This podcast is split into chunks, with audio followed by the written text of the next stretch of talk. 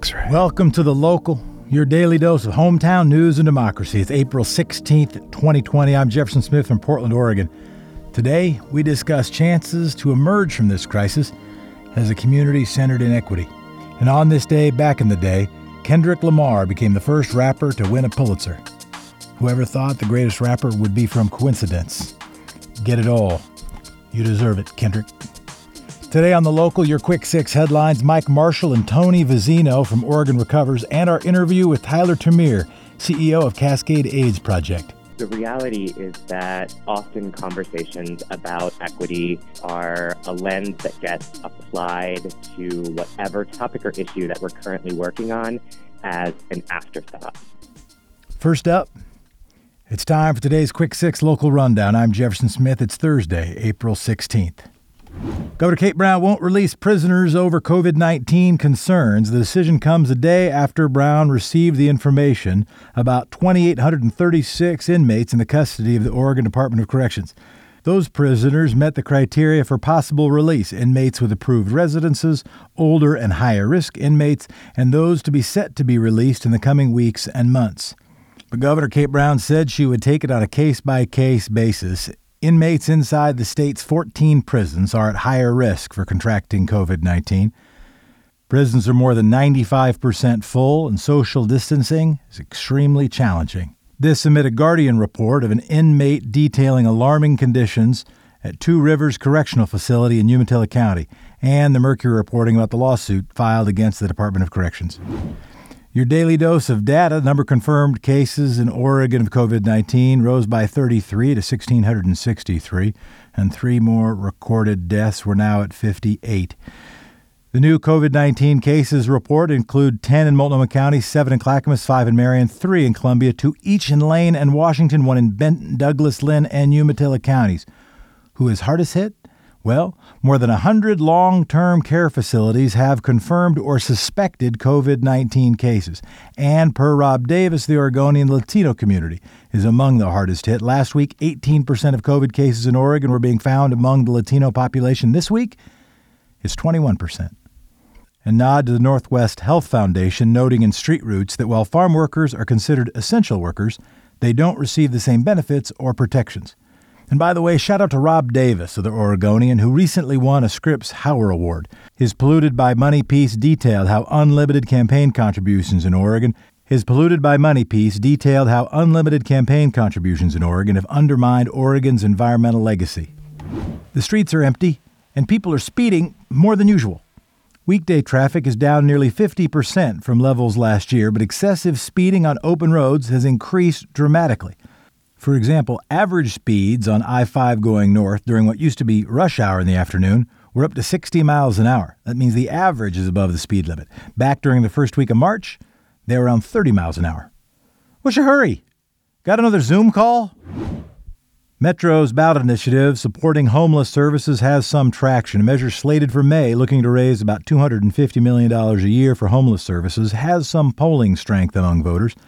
The measure would enact a 1% marginal income tax for the region's wealthiest residents and businesses. Of those polled, 57% they'd vote yes. 39% said no. 4% said, I don't know yet. Note that ballot measure consultants typically like ballot measures to start with that upwards of 60% support, because getting to no is often easier than getting to yes. So political watchers have an eye out for what organized opposition might invest. Rich Vile, the former Republican legislator, is going to run for Secretary of State as a non-affiliated candidate. After serving the legislature, Rich Vile served as Deputy Secretary of State, was presumed to be a leading candidate for the Republican nomination. Right now, 34% of Oregon voters aren't currently affiliated with any party. That's a higher percentage than the Republican Party has, and very close to the percentage of voters registered as Democrat. By the way, in our state, independent is a party. That's why I didn't say he's running as an independent, because he's independent of that. Other candidates for Secretary of State include Shamia Fagan, Jamie McLeod Skinner, and Mark Hass, running as Democrats, and Kim Thatcher, running as a Republican.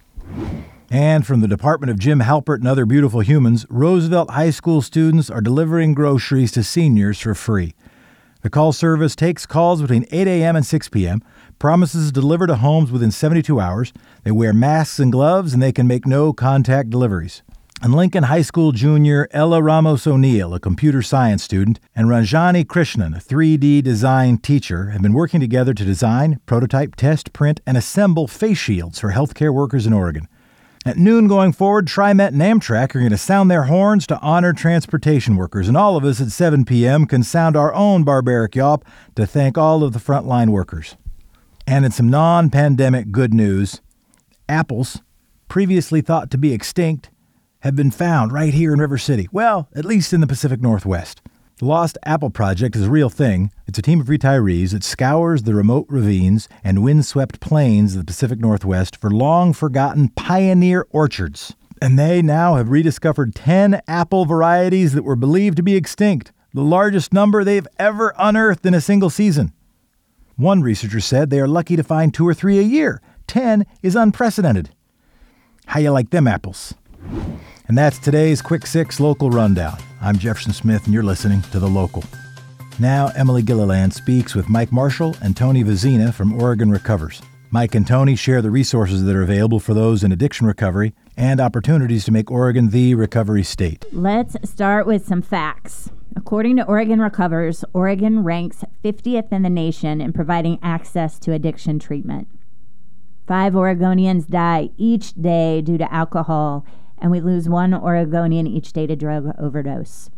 There's also a significant financial impact. Addiction costs Oregon taxpayers $5.9 billion annually.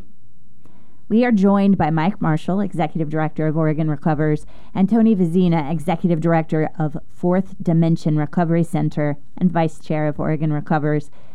Together, they can share their perspectives on COVID-19 impacts on the community living with addiction and in recovery. Good morning, Mike. Good morning, Tony. Morning, Emily. Hey, what's up, Emily? And hey, what's up, Mike? Hey, Tony. Mike, let's start with you. What is Oregon Recovers? Yeah, Emily, thanks so much for shining a light on this morning. Oregon Recovers is a coalition of people in recovery like Tony and I, our friends and family, and then the people that work in the recovery field who are severely underpaid, but they're 24/7 to help us recover. And we came together 3 or 4 years ago to deal with the statistics you read, which is we have the 3rd highest addiction rate in the country, and we rank last in access to treatment. And as a result, we have too many kids in foster care and an overwhelmed foster care system. We have too many young people incarcerated. 3/4 of the young guys out at McLaren correctional facility were drunk or high when they committed the crime they're in there for. You know, we have a homeless problem, we have high school graduation rate problem. So we came together to organize as a movement, as a force in the state to call for and advocate for and push for implementation of a whole new continuum of care, from prevention to a new form of intervention in someone's addiction that it doesn't involve the police or the sheriff. Treatment on demand, it's crazy. You have to wait 3 or 4 weeks to get into a treatment center under the best case scenarios, unless you have lots of money. And lastly, post-treatment recovery support. Tony's, you know, in recovery 6 years. I'm in recovery 12 years. We both work on our recovery on a daily basis. And we know from the Surgeon General that if we keep someone in recovery for 5 years, their chance of relapse goes down to 15%. So we, as taxpayers, we should be investing in people staying in recovery, and we barely do that. And so we came together to advocate for systems change, cultural change, and to build a movement of people in recovery. Folks talk a lot about getting back to a new normal, and for many people, that's not good enough. We don't want to go backwards. Right. We want to go forwards. And there's opportunity in this moment to fix a lot of things that are broken. Tony, do you have a sense of ways that your work is going to change forever for the better because of this pandemic? I mean, potentially we might do some, this could develop some infrastructure around telephonic recovery checkups, about coordinating efforts between systems, about helping develop a centralized system for people to access addiction treatment and recovery supports. So, while Oregon is pretty, liberal and progressive in a lot of areas, it kind of is problematic to addiction recovery in a way, because as we decriminalize addiction, and the criminal justice system becomes less of an instrument to intervene on people's lives and get them to into recovery. We're not building another system right now at the state.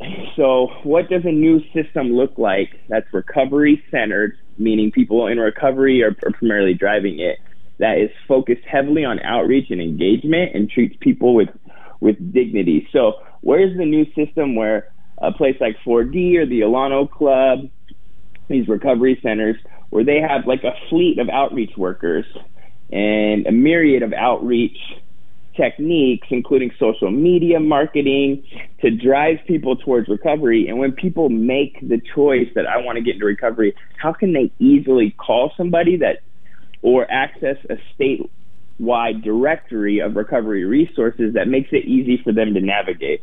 For instance, right now, if I wanted to get into recovery and let's say I don't have insurance, how do I start my journey? You know, where do I go? What website do I go to? If I do have insurance, what website do I go to that gives me a list of treatment providers in my area that have openings? That doesn't exist right now. Why isn't there social media marketing coming out of the Oregon Health Authority where people are scrolling down Facebook saying, hey, do you think you have a problem with drugs and alcohol? Would you like help? Click here.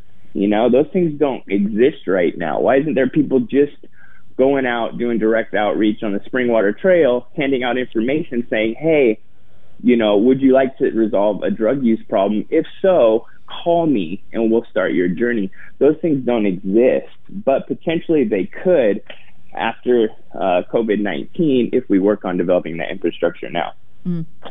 Mike, what does it look like for Oregon to be the recovery state?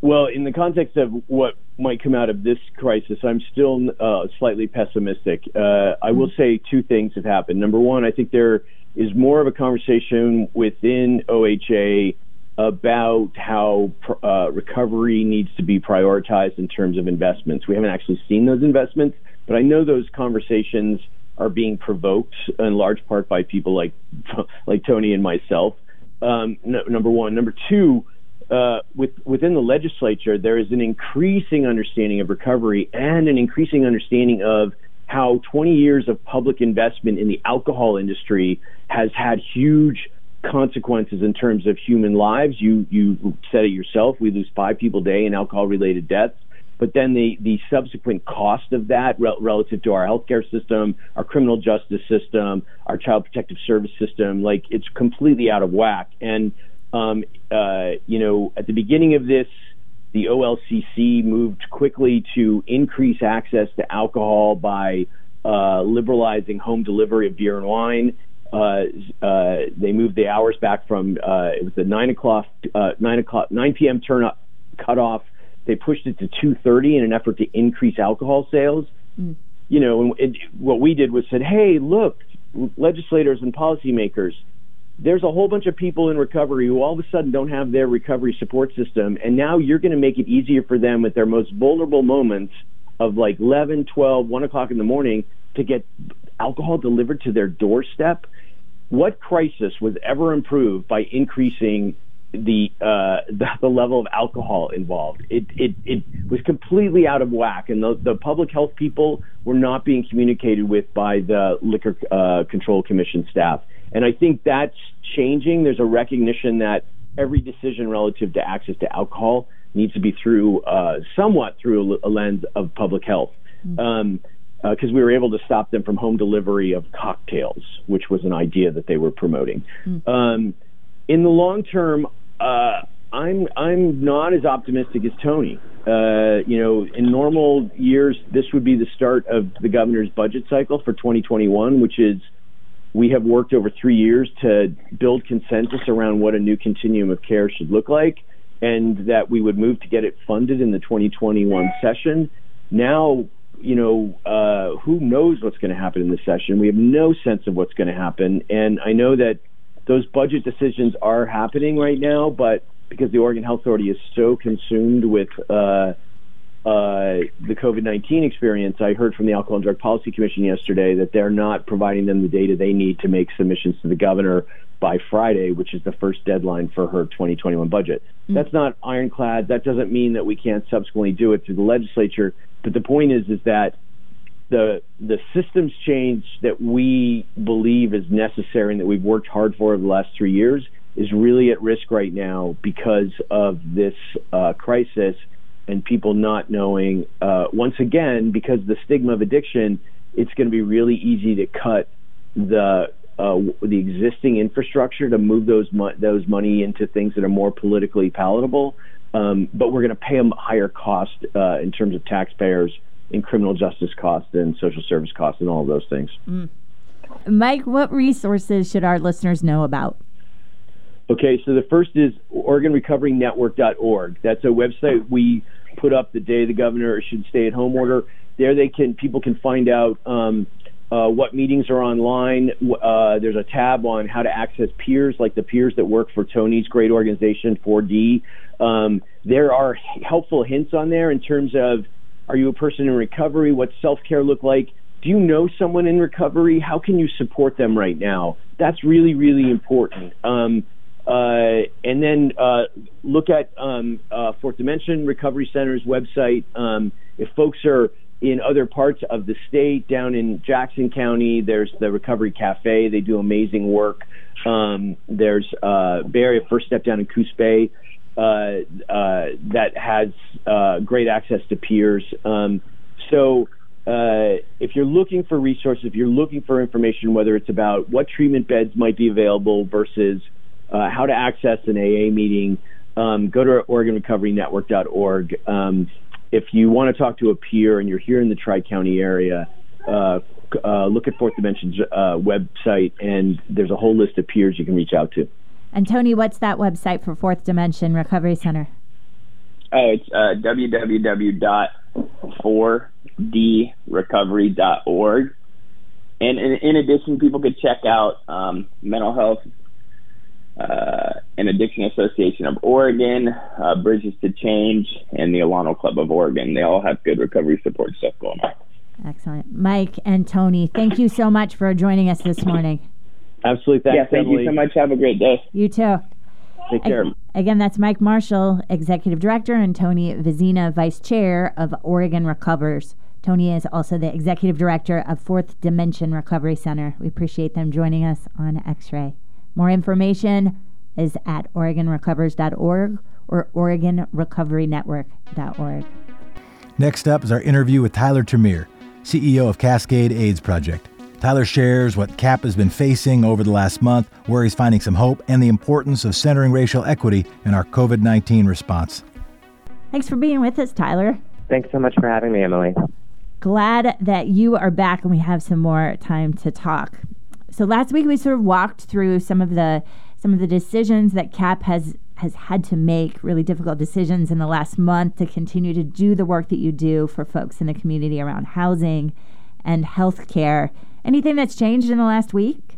Oh, I think we all wish that things had changed in the last week. We're holding on hope for what tomorrow might look like. But in the big picture, we are holding on strong to many of the things we talked about last week, continuing to provide vital services to our community. I would like to take 2 seconds to shout out to my amazing team of folks who are working across Oregon and Southwest Washington to ensure that those who are living with and affected by HIV and those who need access to culturally affirming healthcare continue to have those services. We and our community partners, along with healthcare workers on the front line, are each and every day coming into work to make sure that our community can stay healthy, and we appreciate the rest of the community that's staying home so that we can stay a little bit safer as we do our jobs. Do you all have enough supplies to do the work that you do on a regular basis? It's a day-by-day task. We did just post on all of our social media sites and our website a call for the community to help us make some masks. So we know that N95 masks are really important to be turned in for hospital workers that are working on the front lines to save and to protect those who are hospitalized with COVID-19. But the movement to make cloth masks is vitally important for those of us that are still out in the community every day. So if folks are at home and looking for something to put their creative talents to work, CAP is accepting cloth masks for all of our workers who continue to see our clients in the community. Oh, that's good to know. Glad that we can share that opportunity with our listeners. I'm sure many will be wanting to help with that. We started to talk about testing last week, and your organization is doing testing for existing clients. I have some really basic questions for you. Where do those tests come from? It's a great question. We have a relationship with a lab, Quest Laboratories, in town in a normal time. Mm-hmm. And for a while, I think the supply was very limited, and it continues to be. But we are able to get, through our direct relationship with our lab partner, a certain number of tests each month. At first, that was pretty limited. I think when we first got tests, they were able to give us 9 tests. And at that point, we were trying to make a difficult decision about whether there was an equitable way to decide who would get those 9 tests, or if we had an ethical obligation to hand those tests over to a larger system that could put them into their mix. Fortunately, we were able to get more PTE through Multnomah County, and we were able to get more tests in order to ramp up our efforts. And then once you utilize the tests, where are they sent to? Yeah, that's a great question. So our tests are sent back to Quest Laboratory, and then in partnership with the state, those tests are reviewed. So it takes anywhere from, in theory, 3 to 7 days to get a result back, although we've been seeing the result times take a lot longer coming back from the state. Mm. And yesterday, the governor announced a framework for reopening the economy. Many people waiting with bated breath for some sort of timeline for us to know when this is going to change and when the next step is for us to get back to a new normal. As you looked at the governor's announcement yesterday and this new framework, was there anything that was missing? Yeah, first, I think the reality is that these are incredibly unprecedented times, that the decisions that elected officials and community leaders like myself have to make come with an enormous amount of responsibility and weight. I have been up with many sleepless nights over the last several weeks as I've tried to figure out how to navigate my own landscape, and so I can only imagine the magnitude of weight that the governor feels as she begins to make large decisions about how we start to return to the Oregon that people once knew. I think when I looked at the governor's order, where I felt like something was missing was an explicit conversation about equity. I think that there needs to be critical discussions right now about racial equity and what progress in addressing COVID-19 looks like through a racial justice framework. And I don't think that we can have successful conversations about what it means to relax social distancing or relaunch our economy in the future unless we're having dialogues about what it means to return to a more equitable Oregon. Mm. I don't really like having this conversation about returning to normal, because the reality is that the normal that we once had prior to COVID-19 was a broken and inequitable system. Mm. So often folks pay to lip service to the idea of racial equity. So yesterday she could have talked about a framework and mentioned it. What are some of the touch points, the benchmarks that we should be looking for and demanding as a community to make sure that we do address racial equity, that it isn't just words in a press conference, but that there is actual action taken to not only have a go backwards, but to move forward so that the huge chasms of lack of services, lack of basic respect, racism, systemic injustice stops, and that we have a new day for everybody in the state? It's a great question. I think the reality is that often conversations about equity are a lens that gets applied to whatever topic or issue that we're currently working on as an afterthought. Mm. And what needs to happen is a shift to finding ways to ensure that equity is woven into all decisions that we are making as a society. When we look at conditions like poverty or addiction or mental health or economic injustice or the racism and discrimination that are faced by people from the LGBTQ community or who are Black and brown, these are all things that fuel epidemics in our nation and right here in Oregon. And in order to begin to address those, we need to understand them. We need to have difficult, uncomfortable conversations about racism. And during times of pandemic, we need to be collecting the appropriate data so that we understand the impact, the disproportionate impact that epidemics often have on communities of color and people who have traditionally been furthest from opportunity. You know, as a Black man myself living in Portland, it's a very real concern every day when I leave my home. And I say that coming from a place of privilege from being a light-skinned person of color. I've been followed in grocery stores by security guards, and I've been asked by police where or why I was at a certain place or time. And I know that for many in our community, that is a very real experience. And so when decisions are made about how we reopen society, it's not only about the safety of the general population, but it's about understanding how those decisions may disproportionately impact others. I have to make a decision when I leave my home about whether I am even safe to wear a hoodie on a normal day. But in times of pandemic, I have to decide, can I put a mask on my face when I'm walking in the community? And I have to weigh my safety in that moment over the reality that I might expose myself to a virus that is coming through our community at the same time if I choose not to wear that mask. I just have to sit with that for a moment, because I don't think that everyone realizes how, you know, on a normal day, that feels, but also how exacerbated and intensified that experience is in these times.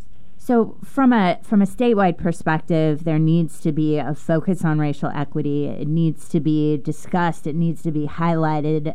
More voices need to be in the decision-making process. We need to be looking at data. We need to disaggregate data and to show the disparities that are happening across the state. Are there any other steps that you think it's important for the governor or other leaders to be taking right now to make sure that racial equity is centered in the decision-making that is happening as we move forward? Yeah, I think one of the most important things that can happen in discussions about equity is a validation of the past. I think that we all hopefully recognize that Oregon doesn't have a pretty picture when you look back at our history in the way that it has treated marginalized community, especially those from Black and brown communities. And to move forward in conversations about equity and to build a framework that not only allows us to return to what most folks consider the normal, but to return to a more equitable Oregon requires us to acknowledge the history that got us to this place, the inequities that exist in our society, and to begin to have those difficult conversations that validate the lived experiences of Oregonians who have faced discrimination and racism for a variety of social factors. To be able to hold space for that as we move forward, and then to use data to make decisions that will create a vision for addressing those inequities in our communities through every issue that arises coming forward. We have an opportunity, despite everything that's happening around us, I believe that we have an opportunity to truly build a framework for a more equitable Oregon. And I believe that that means that people in elected positions, including our governor, need to figure out what it means to lead with race. Where do you find hope? You know, I find hope on the shoulders of the generations of Black and brown people that fought and won plagues before us, on the long-term survivors that each and every day tell me the stories of the early days of the HIV epidemic and make me proud to be the CEO of Cascade AIDS Project. And each and every day from my friends, my family, and from my staff who are exhausted and tirelessly working to ensure that those who need us the most have access to the services that they need. Mm. I think each morning I wake up exhausted, and my hope comes from the love and the compassion that I see in this community that I know could exist on a larger scale if we just invest some time, love, and have some difficult conversations about the future. Mm. How can our listeners best support your work, Tyler? I think what we're hearing every day is stay home, help us stay healthy, wash your hands. I know that those are messages we're getting tired of hearing and that we're restless and want to return to society, but do those things. And to help Cascade AIDS Project, you can visit capnw.org, and we have a variety of ways that you can help us out by making a donation to our Community Action Fund or by helping us make masks, or a variety of other things that you can do from the health and safety of your couch. So we hope that you'll visit our website and figure out how you can connect with the great work of CAP and Prism Health. Tyler TerMeer, thank you so much for joining us this morning. Thank you. Again, you can find out more information on Cascade AIDS Project at capnw.org. That was Tyler TerMeer, CEO. Thank you to Mike, to Emily and Tony and Tyler for joining The Local, and thank you for listening to The Local, your hometown, in about 30 minutes. If you want to go to the Best of Portland Willamette Week is hosting, you could nominate The Local as Best Podcast. We'd sure appreciate it. You can also write us a review, give us a 5-star rating. And if you have story ideas, if you have happy news, send us an email at thelocal@xray.fm. I'm Jefferson Smith. Talk to you tomorrow. In the meantime, stay home, stay connected, and thank you, democracy.